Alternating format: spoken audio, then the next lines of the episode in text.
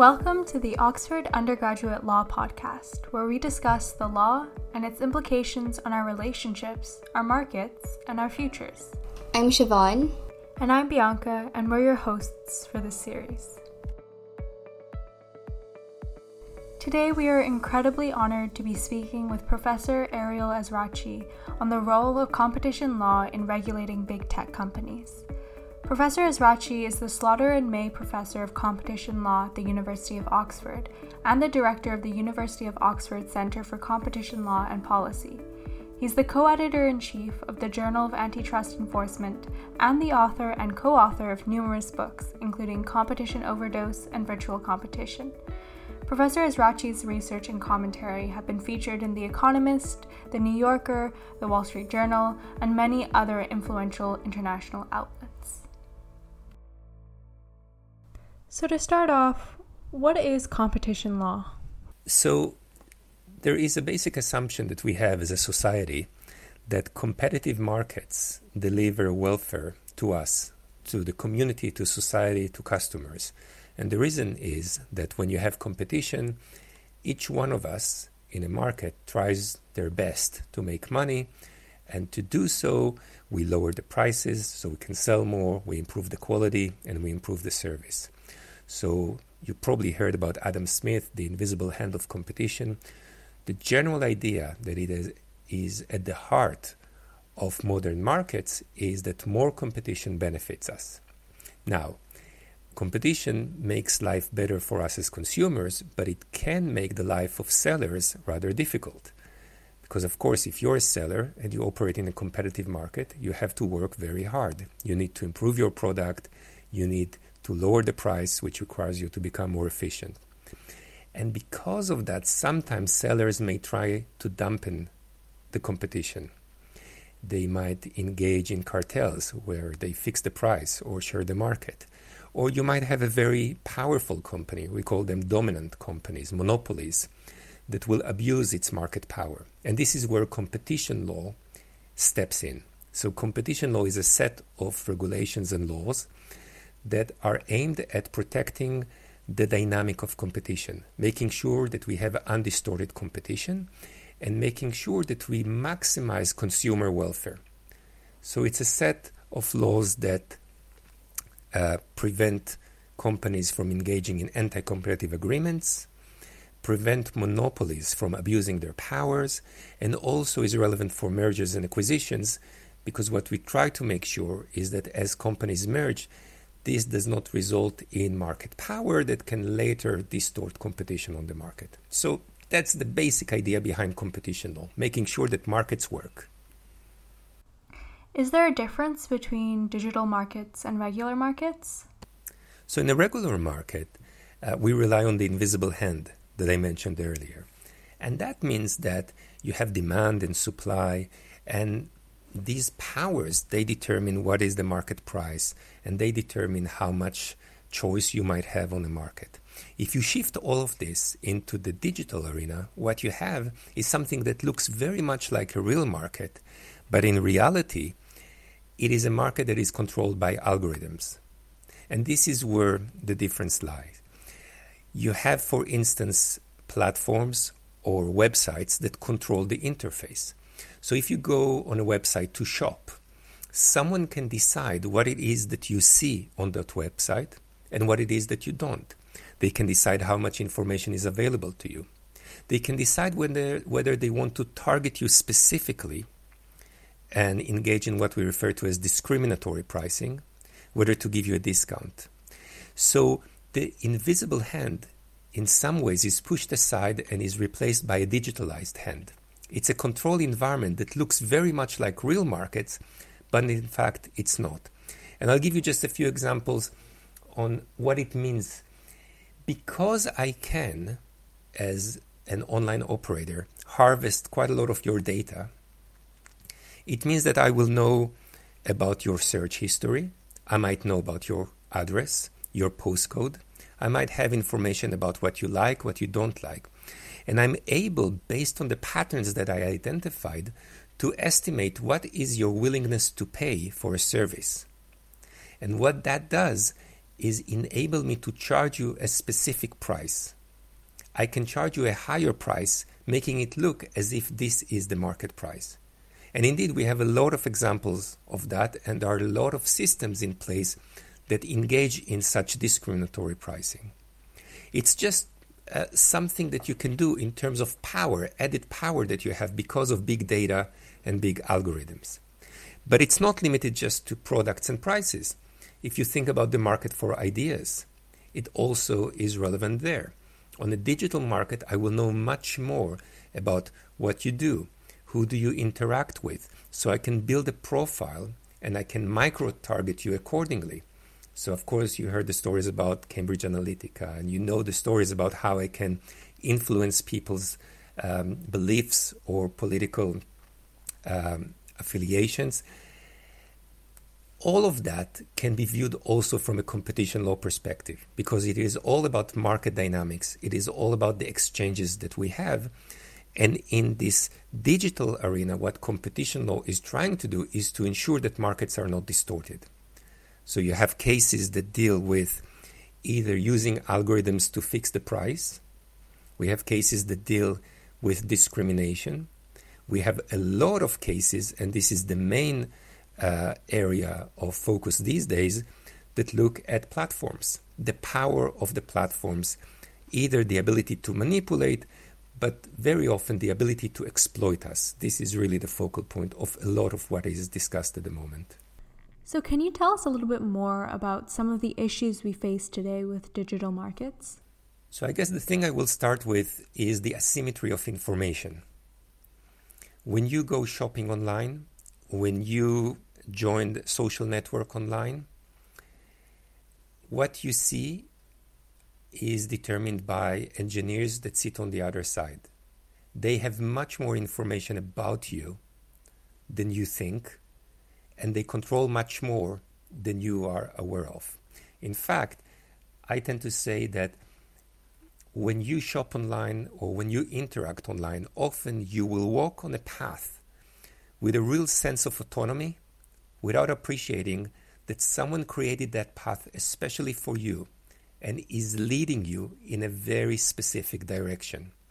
So most of us are completely unaware of the ability to use uh, dark patterns, to use nudges or manipulation to affect what we do. And that's true, of course, in marketing and, and everywhere. But online, there is just this enhanced capacity. And this just changes the dynamics of competition. Linked to that, and that's another challenge, is the stealth mode of these elements. The fact that it's very hard to detect them. Even if you're aware that something is done from a strategic viewpoint, it's quite difficult to put your finger on the exact way in which dark patterns are utilized, in which someone is manipulated, or the way it affects the price. Moving more toward the way markets operate, one of the key challenges are what we refer to as network effects. And network effects make it difficult for new companies to challenge the incumbent challenge the companies that are already established on the market. And this is something which is a characteristic of many digital markets. So, for instance, if I now invent a new social uh, platform and I invite you to join, and I tell you of all the benefits, and you ask me, so how many other people are on your platform? And I tell you, well, you're the first one that's not a very attractive proposition if you compare it to the billions of people that you have on other platforms, which means that it is quite difficult for newcomers to actually be able to surpass the, the barrier to entry to those markets. And network effects not only affect us as users, they also affect the sellers, the application developers, the providers, the advertisers, if I'm a new platform and I need to attract revenue, I need to provide a sufficiently large scale of users. And if I don't have that, then advertisers and all of those that actually pay for the services, because we call these multi side markets, they will prefer to go to the leader, whoever is leading the market. And because of that, some of the markets that we have tipped in favor of the dominant company. And when you have a dominant company that feels very comfortable because it is not subjected to real potential competition, then they can start and change the way they behave. So if you think of Facebook in the early days, privacy was a big thing. So when at some point Facebook changed their uh, uh, some of the the default uh, definitions in terms of privacy, there was a real criticism. And back then, uh, they apologized publicly and they said, We're so sorry. This is important for us that you feel comfortable and so forth. At some point, when you gain power, you have to think slightly less about. We, we look at it as the quality of the service. Privacy can be regarded from a competition perspective as a reduction of quality. I can reduce privacy, reduce the quality that I offer you, because I know that you don't have outside options.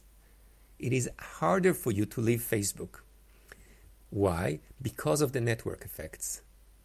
Of course, you can, in theory, but you will have to take quite a lot of circles of friends with you.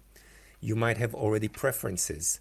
You might have affiliated products that are linked to that network.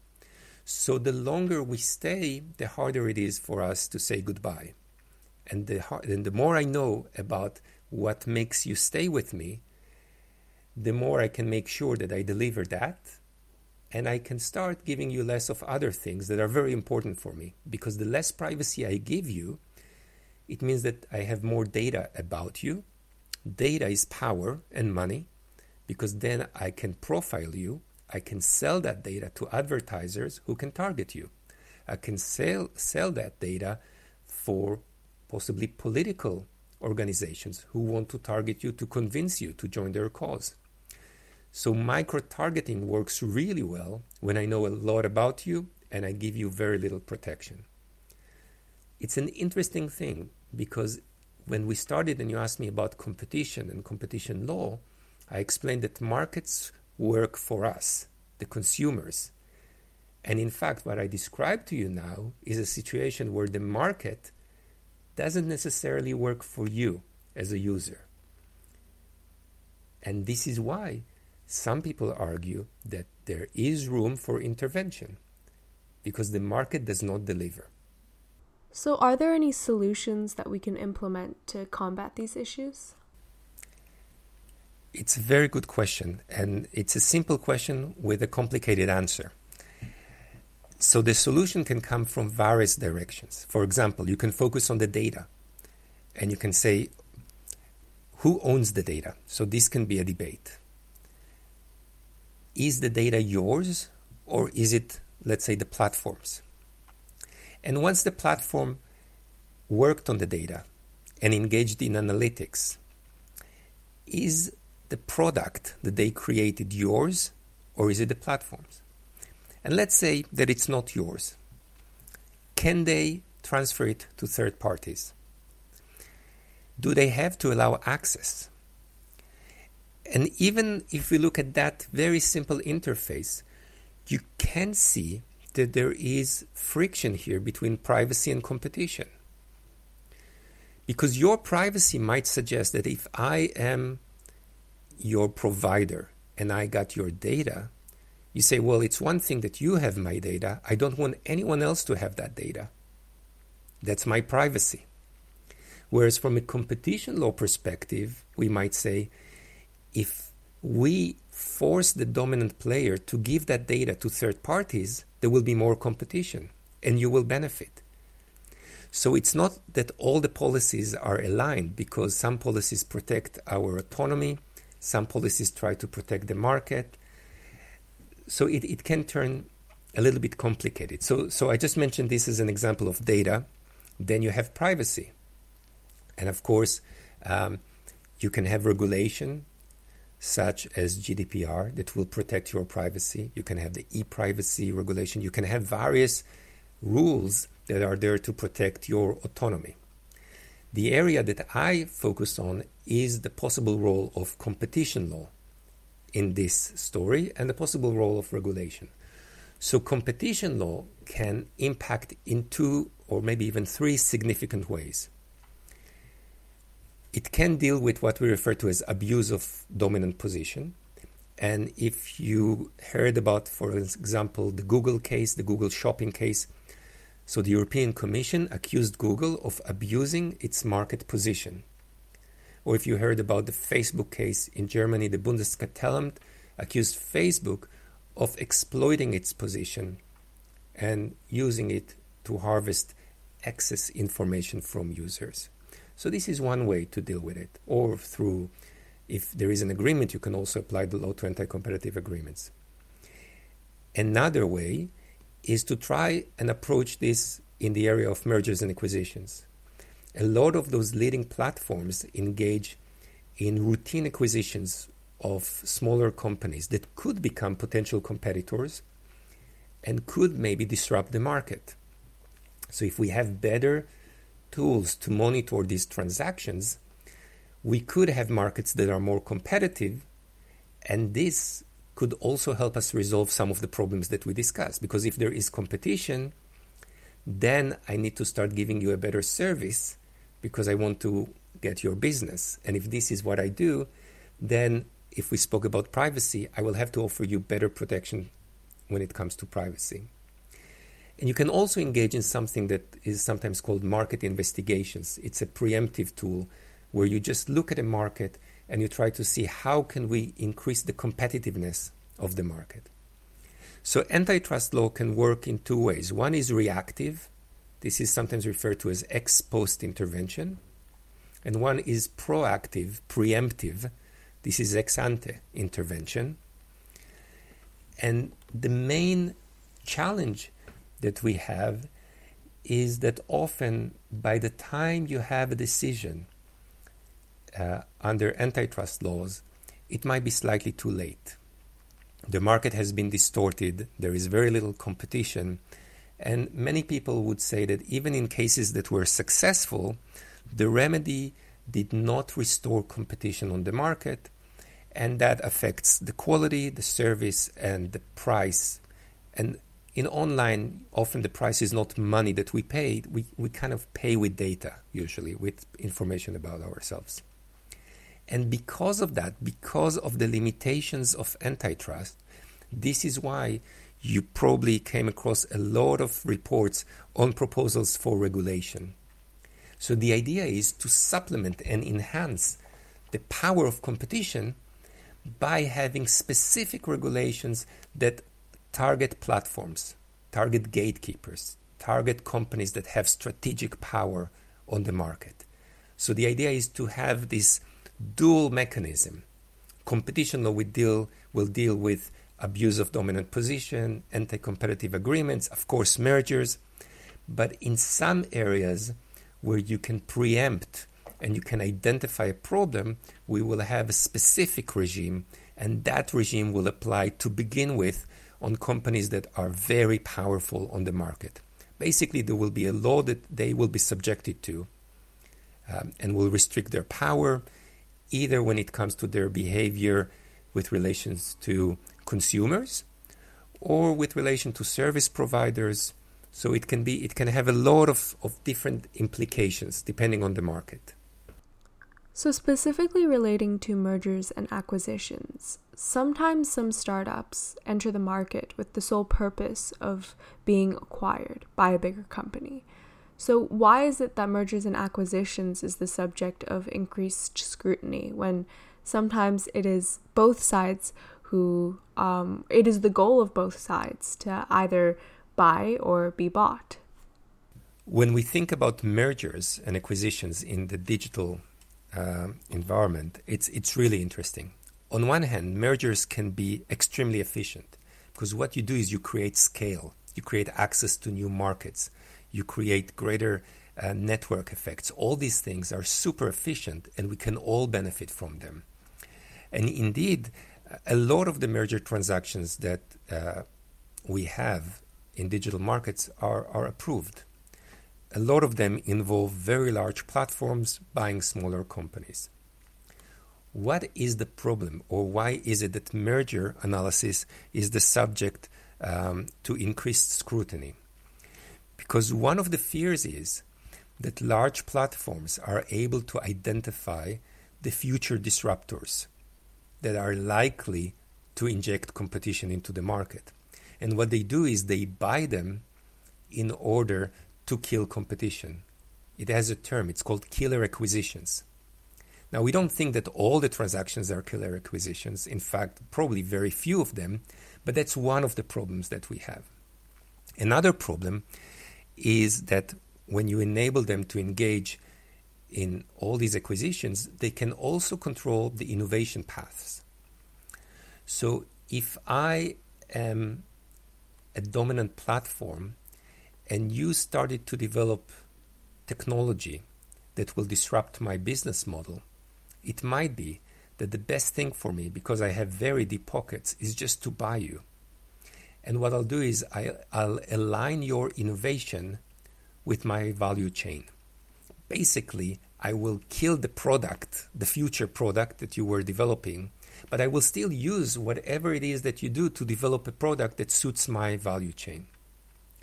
And because of that, there are calls for better scrutiny of these transactions. What is the problem? That it's very hard in those markets that are very dynamic at the point that the merger takes place to say, well, in the future, that tiny company will become a, a relevant, viable competitor on the market. In fact, it is so speculative that it's almost impossible for a competition agency to establish that this will be the case. So some calls are, for example, to switch the burden of proof, to require companies to show that the merger is efficient rather than the competition agency to show that the merger is, is problematic. That is one approach that has been proposed. But there is also a, a warning because if you will have a very strict regime when it comes to those transactions, you might also affect innovation by ruining the exit strategy of many of those small companies, because many of those small companies actually operate on the market expecting to be purchased because this is their way to achieve growth. Seeing that we have all these different types of solutions that we could implement, looking at how they're implemented in practice, do gif- different jurisdictions have different regulation schemes? Different countries sometimes have different ideas as to the role of the government and the role of the state. So some countries will have this sense that the state is responsible to designing the market, and because of that, they may engage in more competition law enforcement and also use regulation much more. And this would be uh, the EU is a good example. You know, we have a proactive regime, and of course, we have uh, proposals, um, uh, the Digital Market Act, the Digital Services Act, proposals for significant regulation that will affect the role of platforms. If you shift to the US, traditionally they had a, a somewhat different approach. They believe much more in the power of markets to self correct and they also tend to believe that the government should have a very limited role. Now, there is an ideology behind it. Because, of course, governments, when they engage in regulation, they might get it wrong. We call that government error. Sometimes they might be subjected to biases, to capture. And all of that might result in suboptimal markets or suboptimal regulation. Sometimes also, when you have dynamic markets that change very often, if you have a regulatory regime, something heavy, that moves very slowly, it might be that the market changed, but the regulation is still the, the same regulation of five years ago. So it is the wrong tool for the task. So it's not very effective, and it might even accelerate some disruptions or distortions on the market. And because of that, if we focus first on competition, antitrust enforcement, you tended to see in the US a much more uh, limited enforcement of antitrust, and in the EU, greater enforcement. And this is because of different ideas about the ability of the market to self correct and the costs of over enforcement. And on top of that, when it comes to regulation, in the EU, regulation is seen as the way forward.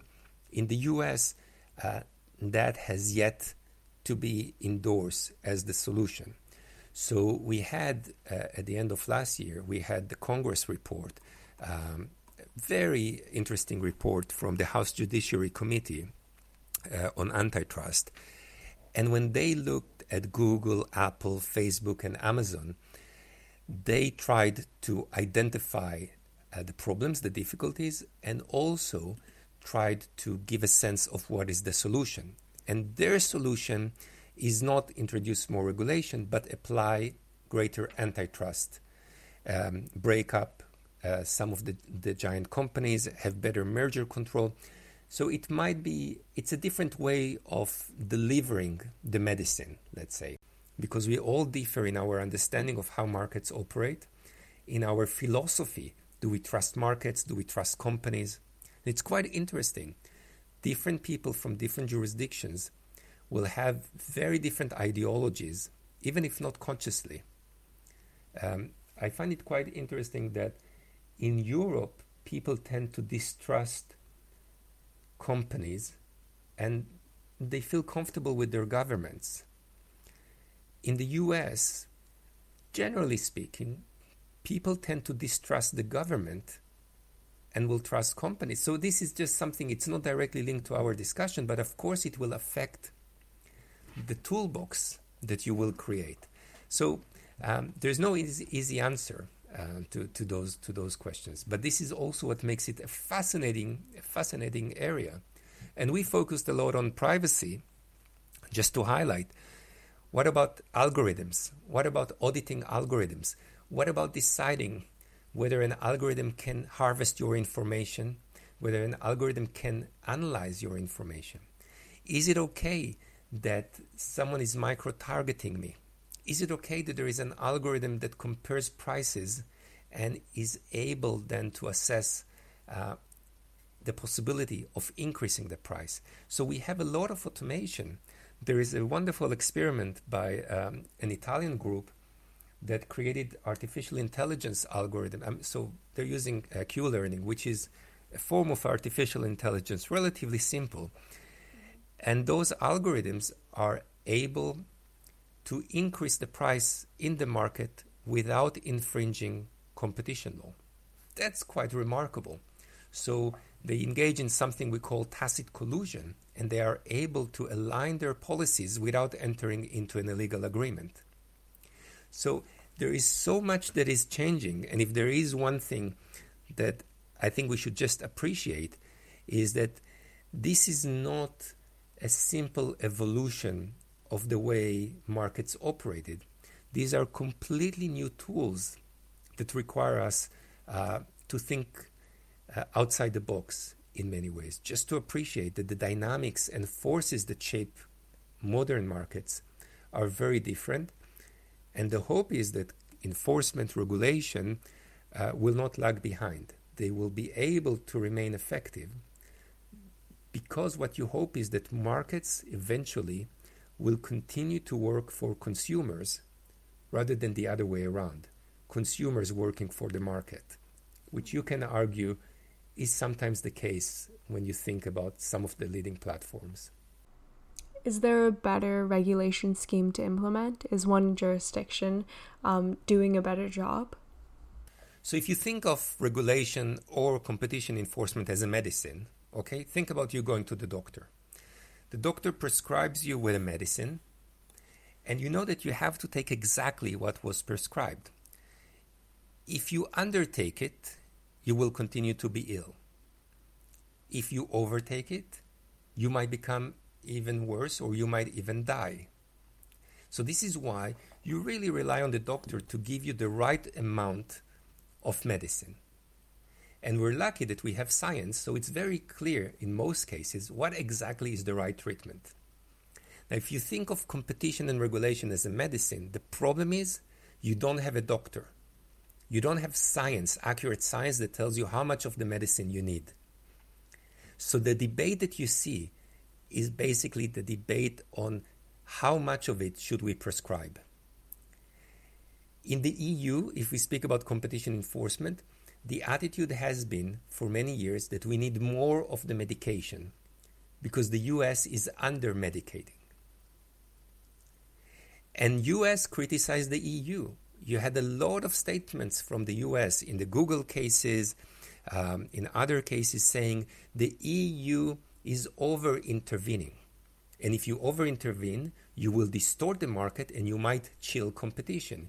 You might create a disincentive, and companies will not compete as fiercely as they would otherwise.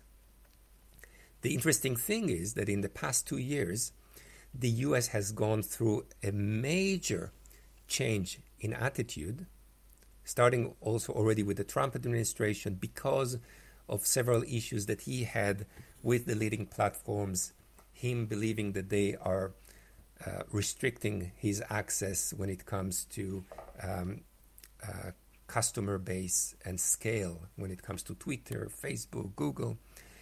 So what happened in the US that they completely shifted from under enforcement into something that much more resemble now uh, the attitude in the European Union. And indeed, if you look at the very recent Google and Facebook claims that were launched in the US, they are even more expansive than what was done here in the EU. So it tells you something about this debate on how much of the medicine we should use because you have a real time experiment where you have the doctor from the US who changed his or her opinion on how much medicine is supposed to be used and now is prescribing much more medicine. The logic behind it is that if you understand that markets are not easily self correcting, then underdosing on competition law will result in under enforcement. And this is why there is a preference to overdose, to try and correct it. So this is why you have differences, and it's very hard to say who's right or who's wrong because it's not accurate science. And the same would apply to regulation. The big proposals that we have at the moment in Europe, the uh, DMA and DSA, are still in the pipeline.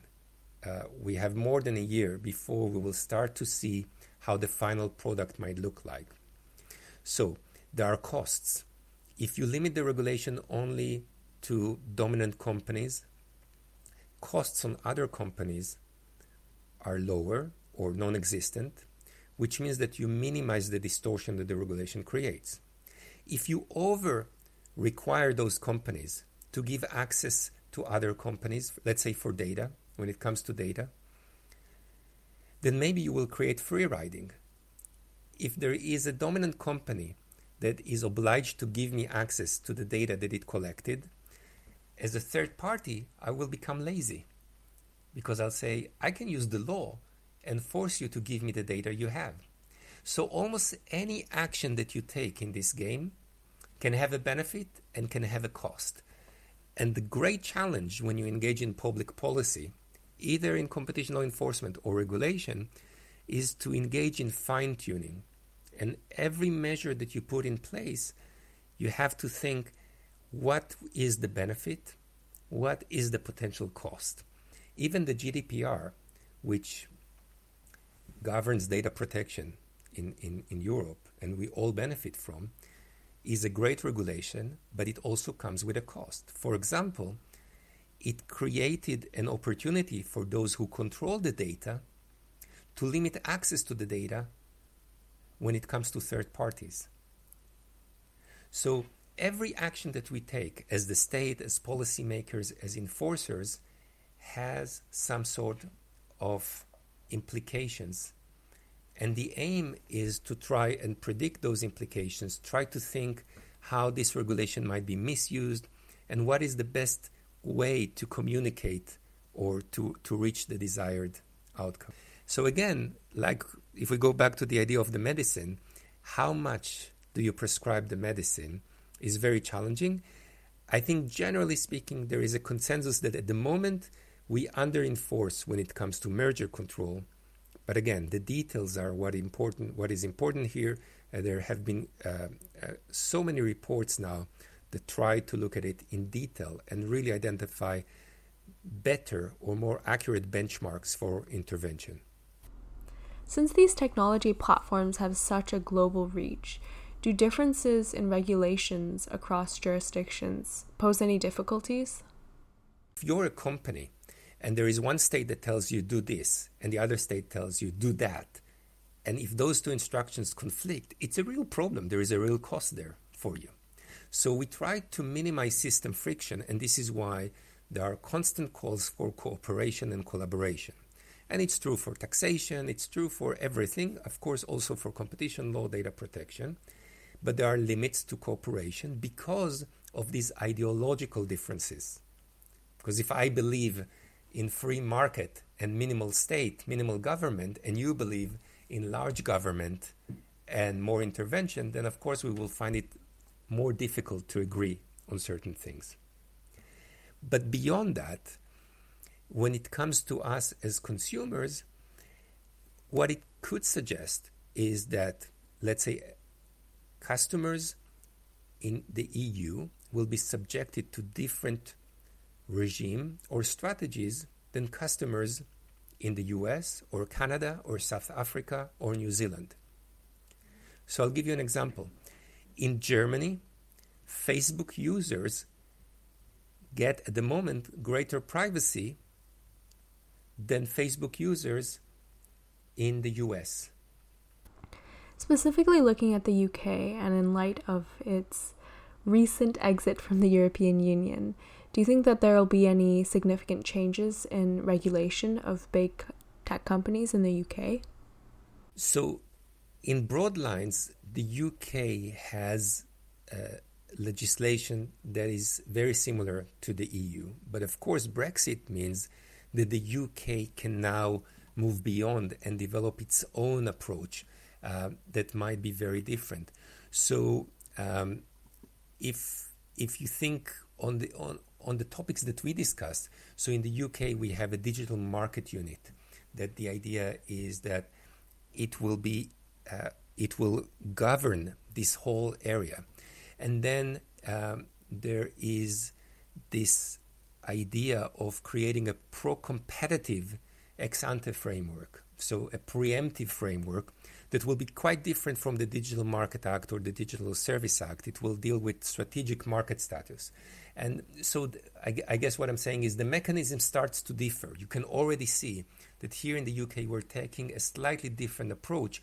The aim is very much the same, but again, now the UK is using some, in, in, the EU in general, if you look at the proposed regulation, it looks like a shopping list of various activities that company might engage in and saying if you do that that will be illegal the UK has taken an approach that tries to create a rule and basically says if you have strategic power we will tailor for you a regime that will address the circumstances in which you operate. So, something that looks a little bit more nuanced, and it will continue to evolve in a way where we all try, I believe, to, to achieve the same goals, but we will start to see differences. We will see differences in merger control, we will certainly di- see differences in the regulatory regimes, and we'll also see differences in the way competition law is applied here in the UK and in the European Union. Are we likely to see more regulation aimed at data sharing? So, data, data access, data portability, data mobility, th- these are, these are big things. And here you have an intersection between intellectual property rights, between privacy, between competition law, and you, you really see the complexity in that junction when all of them meet.